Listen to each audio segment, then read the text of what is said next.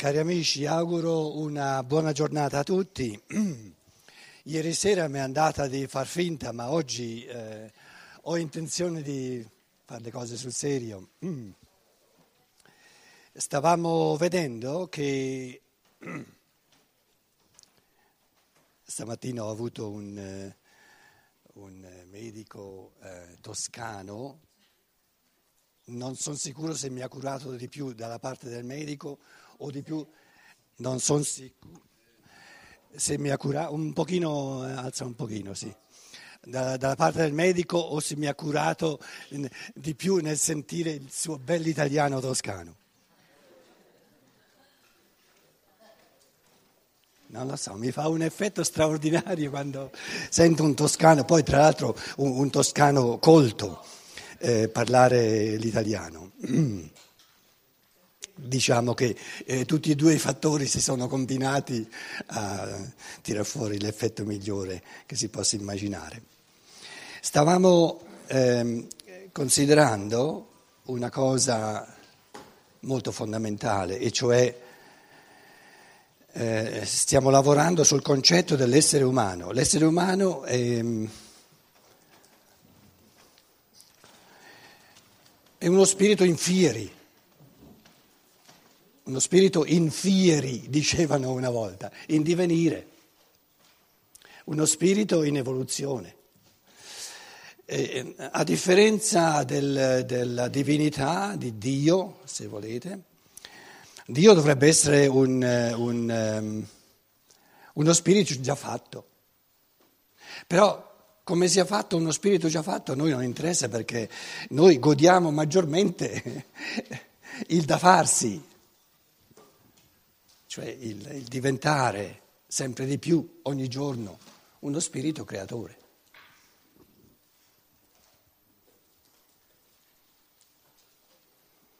Quindi per l'umano essere già compiutamente uno spirito creatore sarebbe la noia, sarebbe il cimitero, sarebbe il termine dell'umano.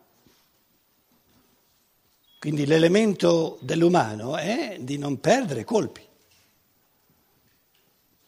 di non mollare, di continuare, ricominciare ogni giorno, essere, restare in evoluzione. E il, diciamo, la dinamica, anche se, se volete il termine, la meta di questa evoluzione è di una crescente eh, all'infinito crescente creatività, artisticità. E cosa crea l'uomo? Eh, non è che crea un, il mondo, il mondo c'è già, crea un nuovo mondo e questo nuovo mondo, questo nuovo mondo che crea l'uomo lo possiamo esprimere nel modo migliore con una parola che in italiano ha un peso un pochino minore che non in tedesco, per esempio. Ha acquisito un certo peso in italiano dovuto al fatto che con la riforma scolastica di Croce e Gentile gli idealisti tedeschi sono stati messi in auge eh, Fichte, Schelling e Hegel, sto parlando dell'io, l'io, L apostrofo, io, poi non sappiamo, lo mettiamo maiuscolo, lo mettiamo minuscolo. Invece in tedesco, dovuto soprattutto ai tre grandi idealisti tedeschi, Fichte, Fichte è il filosofo dell'io, Fichte, Johann Gottlieb Fichte. Tra l'altro eh, l'io c'è nel suo nome dentro, das Ich, Fich, Fichte, c'è, c'è là dentro proprio nel suo nome. Io mi ricordo, ma vi dico una cosa, una cosa reale, non inventata, ero mm, al ginnasio, al liceo, la storia della filosofia, dovuto a Croce Gentile, era diventata una delle, delle, delle materie più importanti, io ero innamorato della storia della filosofia. Mi rivedo con quaderni interi, quaderni proprio eh, a fare riassunti, eccetera, eccetera, eccetera. Ero innamorato di Fichte, il filosofo dell'io. Cosa io abbia capito a quei tempi di Fichte non ve lo, non ve lo voglio proprio dire, ma ero veramente innamorato. Ora in tedesco das Ich, das Ich è più, calza un po' di più che non l'io. Quindi se tutto va bene questa, questo vocabolo acquisirà sempre più peso, anche diciamo eh, nella cultura ordinaria, nel, nel, parlare ordinario, se uno dice allora, quest'oggi vi, parlo, vi parlerò dell'io, eh, nessuno, nessuno capisce nulla. Non è un buon italiano che dice il toscano, non è un buon italiano, non è ancora stato recepito. Sono tutte conquiste da fare. Ora, io stavo dicendo, perciò eh, eh il tedesco ogni sostantivo lo mette in maiuscolo, eh, l'italiano non mette in maiuscolo. Però se, se, ci mettiamo la I minuscola è, è, troppo minuscolino questo io per poi metterlo al centro. Quindi in base anche a queste riflessioni diciamo, di carattere semantico, di carattere eh, diciamo, filologico, ci rendiamo conto che eh, questa scienza dello spirito è propulsiva, nel senso che mh, mm, anticipa cammini E la domanda che stavo ponendo era cosa crea l'uomo come spirito in divenire? Crea l'io. Realizza l'umano in un modo individualizzato, singolo, um, einzigartig, um, unico, grazie, a, tut, a tutti i livelli, a tutti i livelli.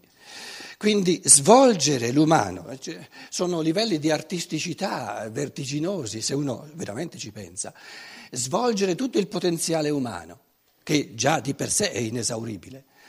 Poi a tutti i livelli, in un modo del tutto individualizzato, a livello conscio, a, a, livello eh, di, di, una cosa che sia vera, che sia bella, che sia buona, moralmente buona, eh, è chiaro che non c'è nulla di moralmente più alto, che abbia un valore morale maggiore dell'io.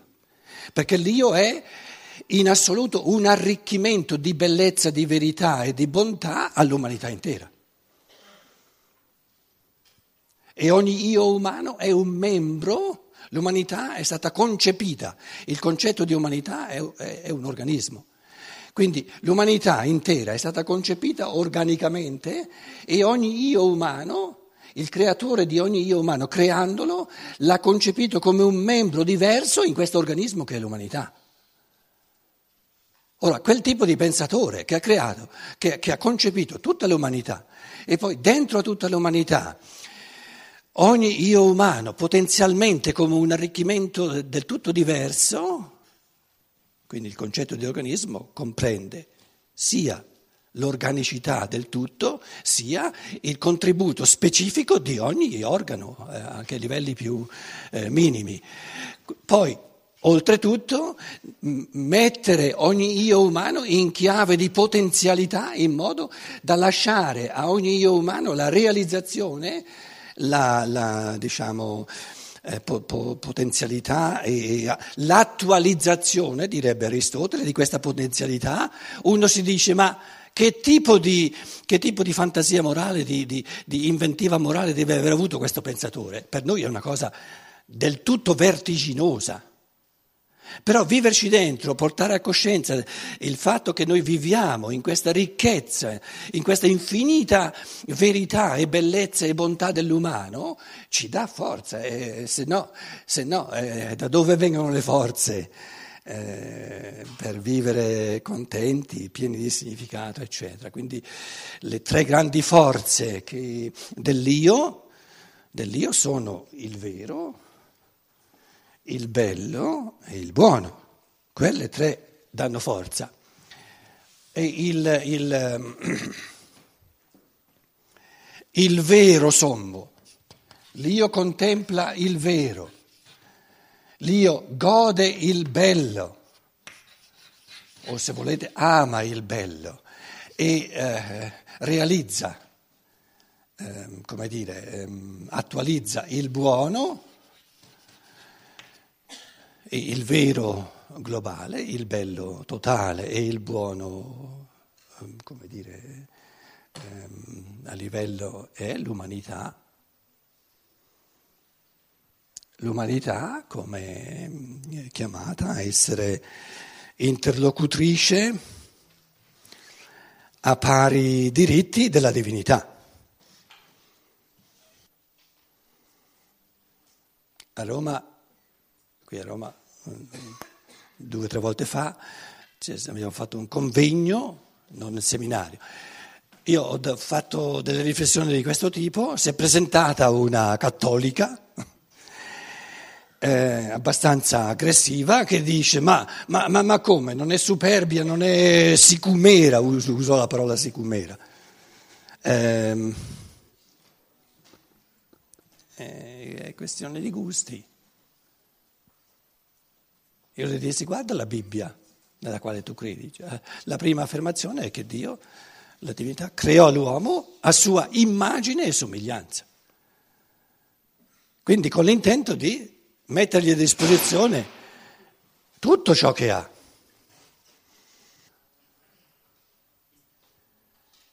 Un essere umano che si capisce, che si interpreta giustamente eh, come essere umano, che capisce, eh, che, che comprende ciò che c'è in lui, eh, un essere umano al quale si dicesse guarda che Dio ti ha creato per ubbidirgli, lui ha una volontà e tu sei fatto per attuare la sua volontà, quindi sei puramente uno strumento, un essere umano sano direbbe ma allora avrebbe fatto meglio a non crearmi. Se è sano, se invece è stato bacato, da qualche potere di questo mondo, si è abituato purtroppo a vivere in un atteggiamento di soggiogamento, quello che io ieri chiamavo il dovere.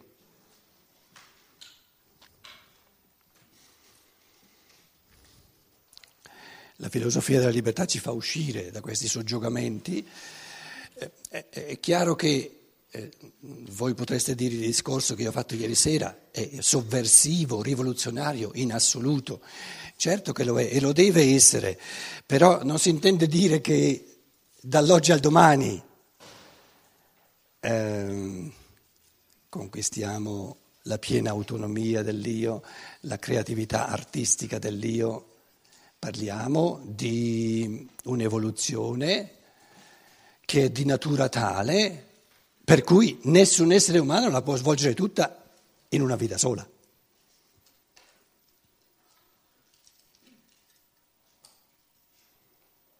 Se uno pensa sinceramente alla potenzialità dell'umano, ripeto, la potenzialità dell'umano, ciò che è insito come anelito evolutivo in ogni essere umano, e si pone di fronte sinceramente, spassionatamente, realisticamente a ciò che un essere umano, anche il più evoluto, può realizzare in una vita sola, si deve dire no, in una vita sola anche, anche il più evoluto, anche il migliore degli esseri umani realizza, può realizzare soltanto un piccolo frammento dell'umano, se tutto va bene.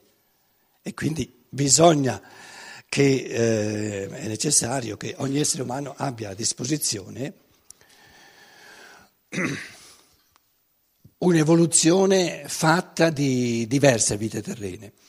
Perché non all'infinito? Se fosse all'infinito non sarebbe evoluzione. Il concetto di, di infinito abolisce il tempo. Quindi deve avere un inizio e un termine, se no non è una evoluzione reale.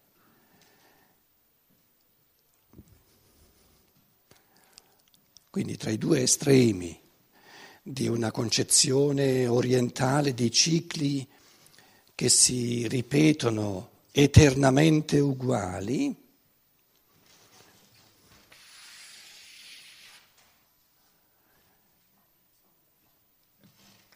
un pensiero che eh, è desunto dai cicli della natura, perché la pianticella ripete sempre uguale il suo ciclo, dal, dal seme alla pianta, poi di nuovo il seme. Per tutta l'eternità all'infinito? No, c'è stato un inizio e ci sarà una fine. perché tutto ciò che è, che è sorto a livello di percezione sensibile è destinato a perire, è destinato a sparire. Però diciamo, l'interpretazione orientale non, non, non, la, ha, non c'era ancora la capacità del pensiero di cogliere un inizio in una evoluzione reale e una fine e si è fermata a questi cicli di natura in cui l'uomo è inserito. Poi in Occidente, quindi questi cicli che eternamente si ripetono, è un'astrazione, non è una realtà, è un pensare ancora, diciamo, piccolo, debole. In Occidente è sorto l'altro estremo, di una linea all'infinito. Sull'inizio eh, si specula. Charles Darwin, vi dicevo ancora ieri sera, eh, parla del creatore, del creatore che ha posto l'inizio e poi si è ritirato, no? cosa lui faccia non interessa a nessuno, ha posto l'inizio e poi qui si studia eh, diciamo, l'evoluzione per, che, che, procede per lotta, eh, lotta per, ehm, per l'esistenza, adattamento eccetera eccetera, e dove va? Va all'infinito in fondo. Um, la scienza poi che ha, che ha, cancellato l'origine divina ci ha messo il Big Bang all'inizio, Uaknal, come si chiama in italiano? In italiano si chiama Big Bang. E alla fine l'entropia.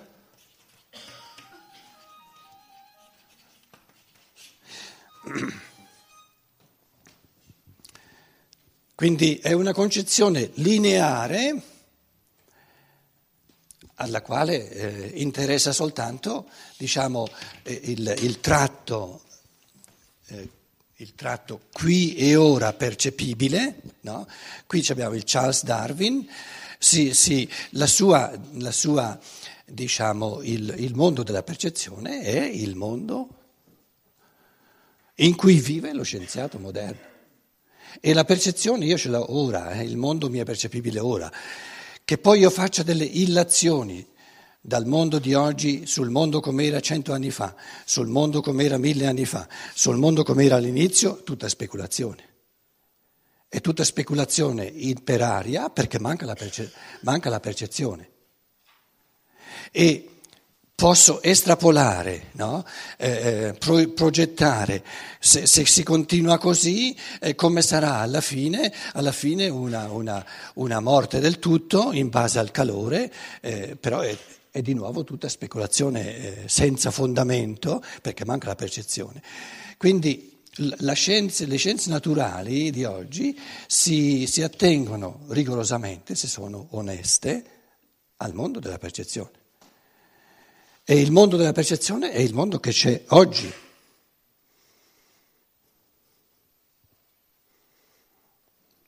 O se si vuole nell'arco di una vita.